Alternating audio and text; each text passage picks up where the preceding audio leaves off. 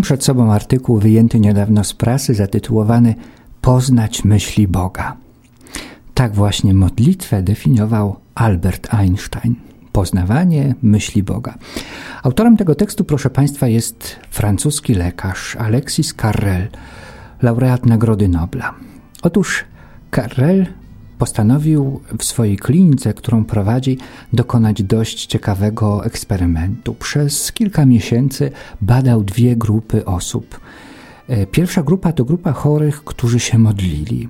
Druga to ci, którzy już dawno zarzucili praktykę modlitwy albo uważali się po prostu za niewierzących. Karel później opublikował wyniki swoich badań. Oto fragmenty tego artykułu.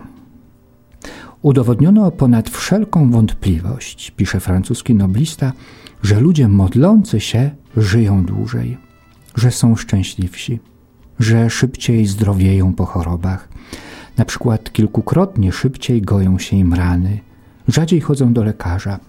Naukowcy i lekarze są zgodni, że modlitwa wywołuje bardzo konkretne reakcje w organizmie. Obniża się ciśnienie krwi, obniża się puls, maleje zużycie tlenu, wyrównuje się oddech, relaksują się mięśnie. Organizm produkuje mniej hormonu stresu, a więcej tak zwanego hormonu młodości, a mózg wydziela więcej substancji przekaźnikowych, bez których człowiek popada w stany depresji. I później Karel wymienia jeszcze całą długą listę dobrodziejstw, które płyną z modlitwy i które, co ciekawe, dotykają nie tylko sfery naszego ducha czy naszej psychiki, ale także sfery naszego ciała. Modlitwa. Dziś, proszę Państwa, zatrzymamy się głównie na modlitwie Jezusa. Bardzo serdecznie witam wszystkich Państwa w nasz czwartkowy wieczór z Biblią w ręku. Kłania się ksiądz Mariusz Rosik. Rozpoczęliśmy od przytoczenia ciekawego eksperymentu, który był przeprowadzony przez francuskiego lekarza, ale modlitwą zajmowano się także z punktu widzenia psychologii w Centrum Medycznym California Pacific w San Francisco. Tam również, proszę Państwa, przeprowadzono ciekawy eksperyment, a mianowicie zaproszono 20 osób, które mm, chciały się modlić, modlić o 20 pacjentów w tym szpitalu, ale mianowicie chodziło o osoby w bardzo zaawansowanym stadium AIDS. 20 osób modlących się i 20 osób chorych. Proszę Państwa, na zasadzie losowej wybrano, która osoba będzie się modlić za jakiegoś chorego, i oprócz tego była druga grupa, również 20 osób chorych, za których nikt się nie modlił. Żaden z pacjentów nie wiedział, do której grupy należy. Czy należy do grupy, za którą się modlą inni ludzie, czy należy do tej grupy, za którą nikt się nie modli. Wyniki są dosyć zaskakujące.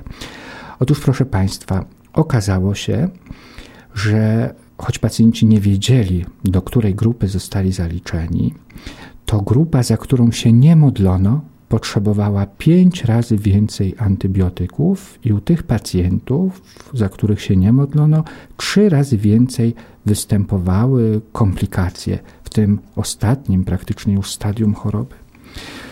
To dość ciekawy eksperyment, który wskazuje nam na niezwykłą wagę modlitwy, na niezwykłą wartość modlitwy, jej konieczność, jej przydatność, jej dobre rezultaty. Mówiąc o modlitwie dzisiejszego wieczoru, chciałbym z Ewangelią w ręku zatrzymać się, proszę Państwa, przede wszystkim nad modlitwą samego Jezusa. Chciałbym, abyśmy popatrzyli tak bardzo praktycznie. Najpierw na miejsca, w których Jezus się modlił, a później na czas, w którym Jezus się modlił. Mówiąc o miejscach modlitwy Jezusa, koniecznym jest e, rozpoczęcie od świątyni jerozolimskiej. Otóż świątynia jerozolimska była zdecydowanie centralną instytucją całego judaizmu biblijnego. Była to miejsce, które Bóg obrał sobie za mieszkanie, w którym jak mówią Żydzi, boska Szekinach. Szekinach to obecność. Boska Szekinach e, osiedliła się i mieszkała. Świątynia była znakiem obecności Boga w świecie i była także miejscem składania ofiar. Cały judaizm biblijny skoncentrowany jest wokół świątyni jerozolimskiej, którą wystawił w X wieku przed Chrystusem król Salomon i która z niewielkimi przerwami mm, była czynna, jeśli można tak powiedzieć, i spełniała swoją funkcję do roku 70 po Chrystusie, kiedy to wojska rzymskie pod wodzą Tytusa, późniejszego cesarza, spowodowały y, to, że świątynia legła w gruzach i została spalona. Świątynię wystawił, jak wspomnieliśmy przed chwilą, król Salomon, Żydzi przychodzili tam, Żydzi składali tam ofiary zgodnie z przepisami prawa. Do zburzenia świątyni doszło w 587 bądź 6 roku przed Chrystusem, kiedy to wojska babilońskie pod wodzą Nabuchodonozora najechały na Judę, zburzyły miasto, e, świątynia legła w gruzach. Wtedy też, proszę Państwa, ze świątyni zniknął przedmiot, który był znakiem obecności Boga, a mianowicie Arka Przymierza. Może kiedyś będzie okazja opowiedzieć sobie historię i różne hipotezy na temat tego, w jaki sposób Arka Przymierza zniknęła, gdzie ewentualnie dziś może się ona znajdować.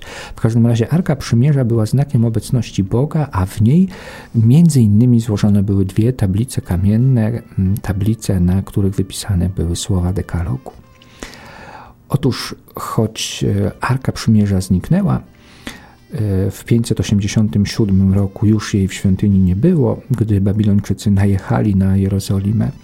To kiedy zaledwie 50 mniej więcej lat później, w 536 bądź 8 roku, król perski Cyrus uwolnił Żydów e, i pozwolił Żydom na powrót do e, Jerozolimy, na odbudowę świątyni, Żydzi wznowili kult świątynny pod wodzą dwóch proroków, Ezdrasza i Nehemiasza. Dokonał się ten powrót Żydów i mm, architekt o imieniu Zorobabel nadzorował e, odbudowę świątyni i później świątynia, tak zwana druga świątynia rozpoczęła swoje działanie i z niewielką tylko przerwą e, ze czasów powstania machabejskiego a więc w 166 do 164 roku nie składano wtedy w świątyni kultu, ale już w 164 powstańcy żydowscy odbili świątynię yy, z rąk Hellenów i na nowo wznowili tam kult. Na cześć tego odzyskania świątyni ustanowiono święto Hanukka. Ten kult, proszę Państwa, trwał właściwie nieprzerwanie, jak wspomnieliśmy, do 70 roku. Świątynia była więc par excellence miejscem modlitwy Jezusa i miejscem modlitwy wszystkich Żydów, ale przede wszystkim miejscem składania ofiar. Otóż każdy Żyd trzykrotnie w ciągu roku udawał się z pielgrzymką do Jerozolimy. Tak przynajmniej e, zobligowało go prawo. E, faktycznie to ci, którzy mieszkali najbliżej w okolicach Jerozolimy, mogli pozwolić sobie na to, aby trzy razy udać się tam na święto Sukkot, Szawuot i Paschę, święto namiotów, święto e, tygodni, czyli pięćdziesiątnice i święto Paschy. Ewangelie niejednokrotnie mówią, że Jezus przebywał w świątyni, że Jezus nauczał w świątyni. Skoro tak, wydaje się zupełnie logicznym, że Jezus, podobnie jak wszyscy inni Żydzi, modlił się również w tej świątyni. Ale co ciekawe, ewangeliści o tym fakcie nie wspominają. Ewangelii nie mówią wprost, że Jezus modli się w świątyni. Dlaczego? Dlatego, że to On sam jest świątynią. Ewangeliści mają już to niezwykłe wyczucie teologiczne, e, które u świętego Jana wprost się pojawia, gdy Jezus mówi: Zbóżcie tę świątynię, a ja w trzy dni wzburzę ją, e, wznoszę ją na nowo i mówi o świątyni swojego ciała.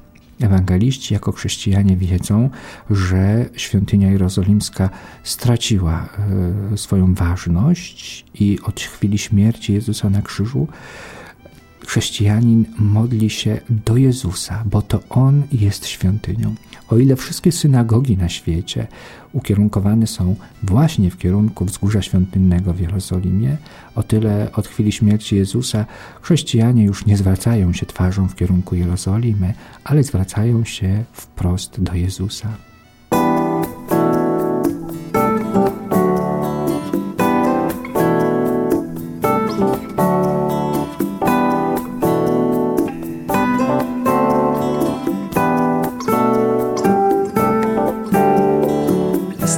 Przed Tobą i patrzeć tymi oczyma,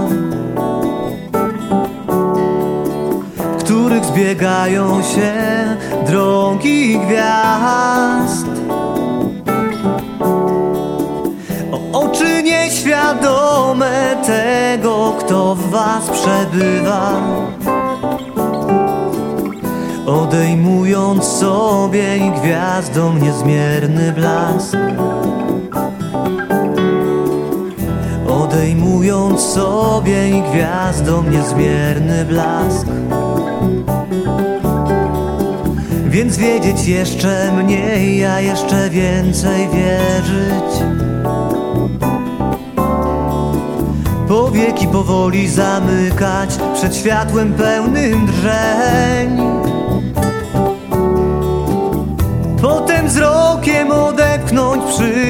przypływ gwieździstych wybrzeży Nad którymi zawisa dzień. Nad którymi zawisa dzień. Boże bliski przemień zamknięte Oczy szeroko otwarte. I nikły podmuch duszy drgającej w szczelinach róż. Otocz ogromnym wiatrem. Boże bliski przemień zamknięte oczy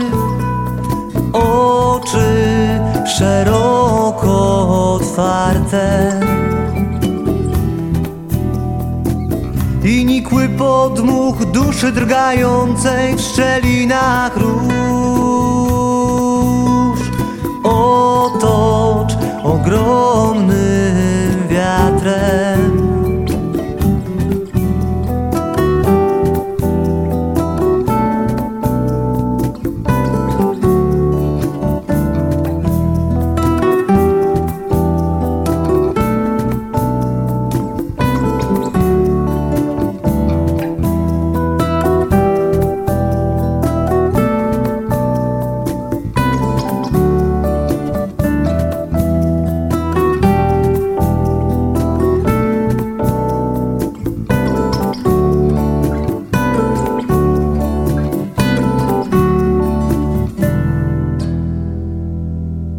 każdym razie, proszę Państwa, Jezus w świątyni przebywał i Jezus z całą pewnością, jako każdy pobożny Żyd, w świątyni się modlił.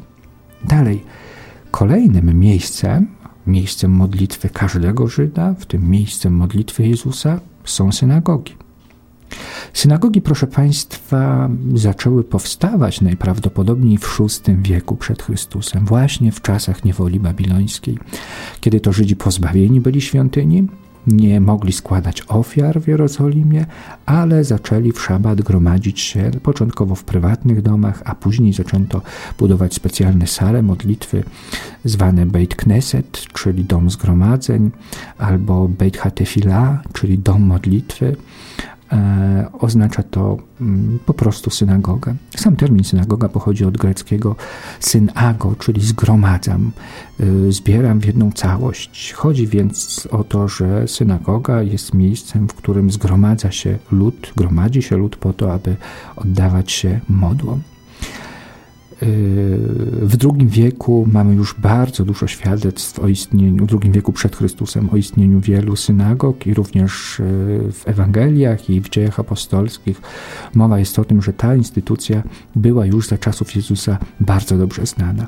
Sam Jezus również modlił się w synagogach. Dla przykładu, w Ewangelii Łukasza w czwartym rozdziale od 16 wiersza czytamy o Jezusie.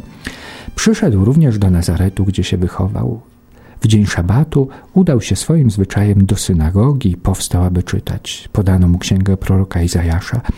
Rozwinąwszy księgę, natrafił na miejsce, gdzie było napisane: Duch Pański spoczywa na mnie, ponieważ Pan mnie namaścił i posłał mnie, abym ubogim niósł dobrą nowinę, więźniom głosił wolność, a niewidomym przejrzenie, abym uciśnionych odsyłał wolnymi, abym obwoływał rok łaski od Pana. Warto, proszę Państwa, wspomnieć, że Jezus, gdy zbiera się wraz z innymi Żydami na modlitwę w synagodze, czyta tekst, w tym wypadku tekst księgi proroka Izajasza w języku hebrajskim. Natomiast Żydzi w tym czasie na co dzień posługiwali się już językiem aramejskim. Po niewoli babilońskiej zaczęto mówić po prostu językiem aramejskim, a język hebrajski praktycznie rzecz biorąc pozostał już tylko językiem pisanym, mówionym w bardzo małych enklawach, może w Qumran i był językiem świętym, językiem Biblii. Dlatego też Jezus po przeczytaniu tego tekstu w języku hebrajskim musiał dokonać tłumaczenia tekstu na język aramejski. Nie wszyscy bowiem znali hebrajski. I to tłumaczenie z pewnym komentarzem, to tłumaczenie będące mm, sensu stricto parafrazą tego tekstu nazywamy targumami. Oprócz świątyni Jezus więc modlił się także w synagodze. Jezus modlił się także prywatnie. Ewangeliści bardzo chętnie ukazują nam postać Jezusa, który modli się e, prywatnie i wybiera specjalne miejsca do tego celu. A mianowicie, na przykład, Jezus modli się na górze. Góra w starożytności, i to nie tylko biblijnej, nie tylko w starożytnym Izraelu czy w judaizmie, ale góra w ogóle uważana była za mieszkanie bogów. Dla przykładu wierzono, że bogowie greccy, że Zeus mieszkał na Olimpie to zupełnie naturalny znak, zupełnie naturalny symbol. Góra jako mm, miejsce wyniosłe wydaje się być po prostu bliżej Boga. Dlatego góra w wielu religiach, w tym również w judaizmie, jest symbolem bliskości Boga. Jezus, chcąc spotkać Boga, idzie na górę. Choćby na górę Tabor, czyli górę przemienienia, także na górę Oliwną. O tym mówią ewangeliści. Ale co ciekawe, Jezus modli się także na pustyni. Dla przykładu, gdy był kuszony przez diabła przez 40 dni, duch wyprowadził Jezusa na pustynię, mówią ewangeliści. Pustynia, oprócz tego, że jest miejscem i symbolem działania zła, działania szatana, ale jest także w Biblii miejscem szczególnych Bożych interwencji właśnie podczas 40-letniej wędrówki Izraelitów przez pustynię, gdy wyszli z ziemi egipskiej około 1250 roku przed Chrystusem i 40 lat wędrowali do ziemi Kanaan, Bóg w cudowny sposób niejednokrotnie e, interweniował w historię narodu wybranego właśnie podczas wędrówki na pustyni. A później przez proroka Ozeasza Bóg mówi do swojego ludu jako swojej oblubienicy: Chcę wyprowadzić ją na pustynię, by tam mówić do jej serca wyprowadzić ją, Izraela, oblubienicę na pustynię, by tam mówić do jej serca. Pustynia jako miejsce wyciszenia, miejsce skupienia, jest miejscem przemawiania Boga do człowieka i miejscem modlitwy. Jezus więc również modlił się na pustyni i nieprzypadkowo chrześcijanie e, zwani ojcami pustyni mieli swoje eremy właśnie w takich opustoszałych miejscach, które sprzyjały skupieniu, medytacji, kontemplacji i przeżywania bliskości Boga. wreszcie, proszę Państwa, Jezus modli się także w ogrodzie. A ogród w tym starożytnym świecie biblijnym jest miejscem, w którym y, mieszka Bóg.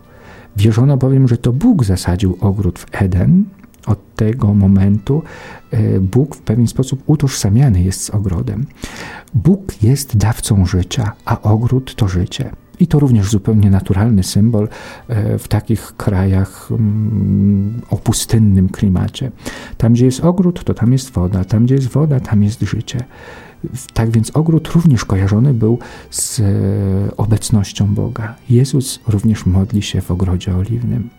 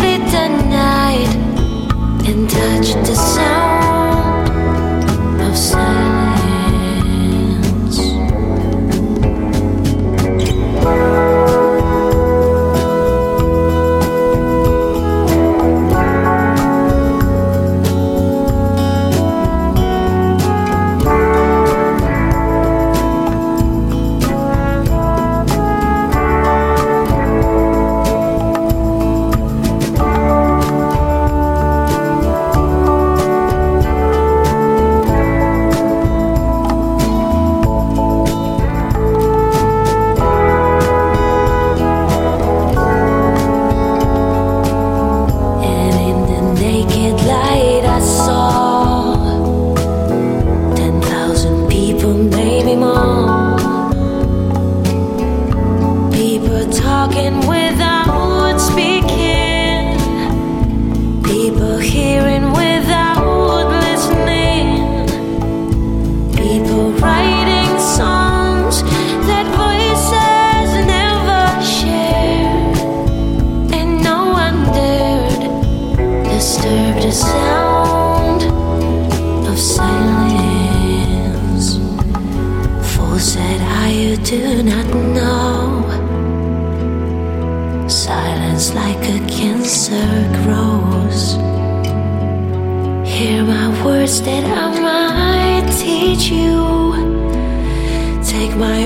that I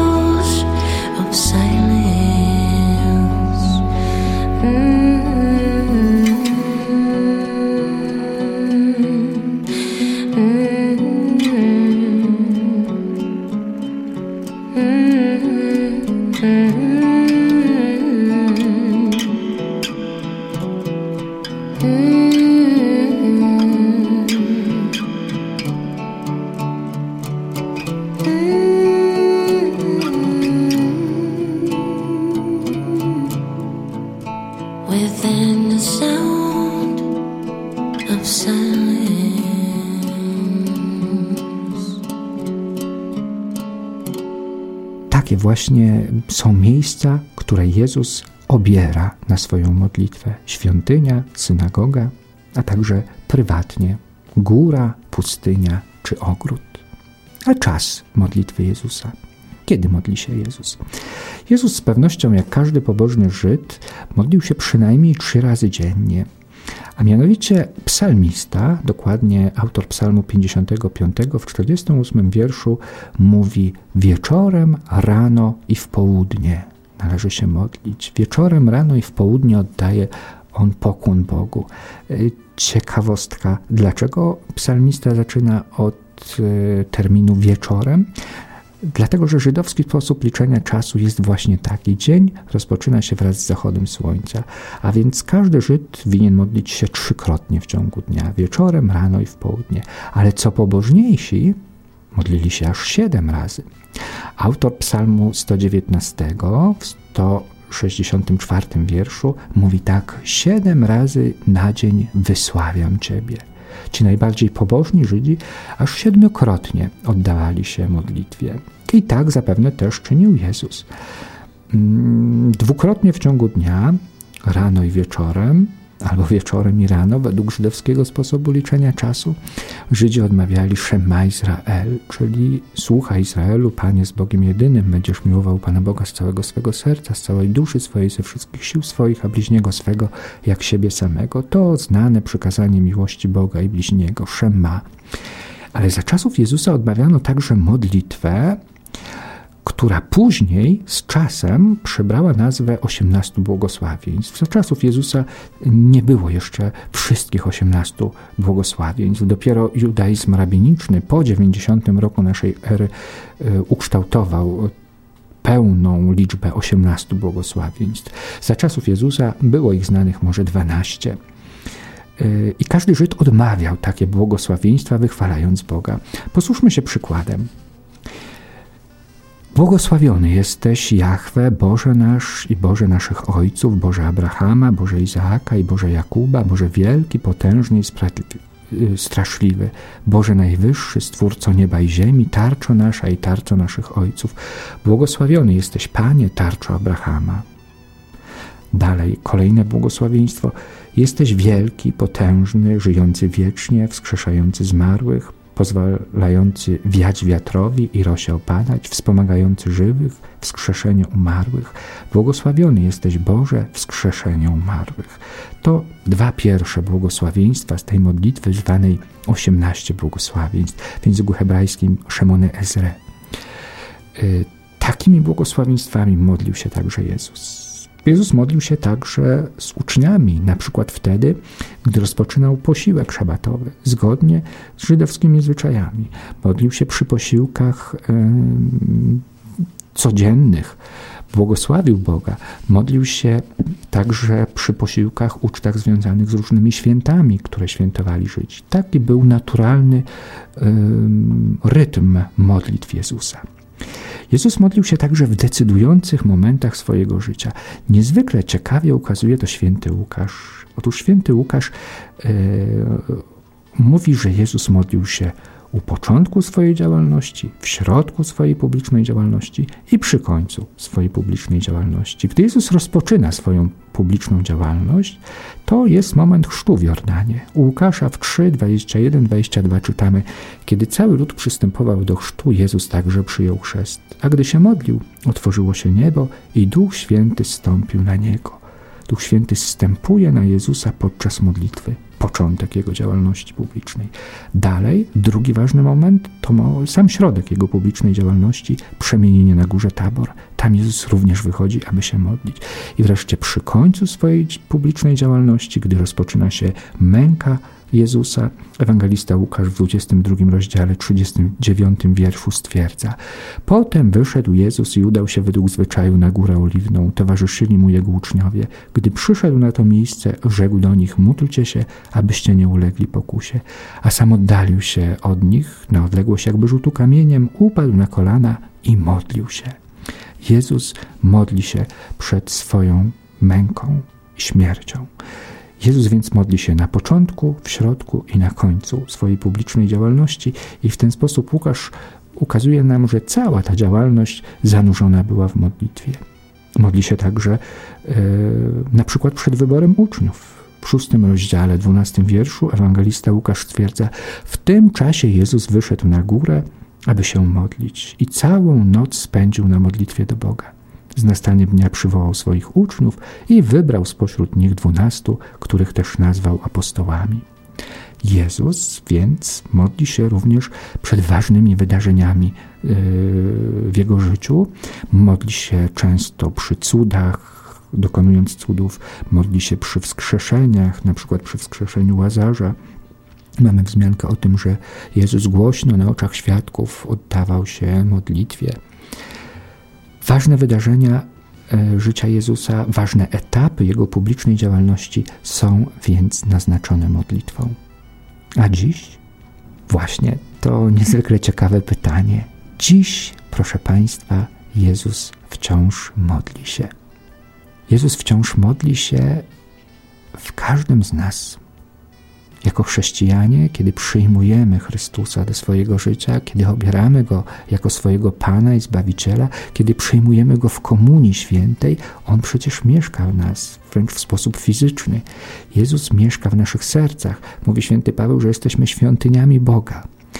I sięgając do listu do Hebrajczyków, siódmy rozdział, 25 wiersz, czytamy tam tak o Jezusie. Ten właśnie, ponieważ trwa na wieki, ma kapłaństwo nieprzemijające. Przeto i zbawiać może całkowicie tych, którzy przez Niego zbliżają się do Boga, bo zawsze żyje, aby się wstawiać za nami.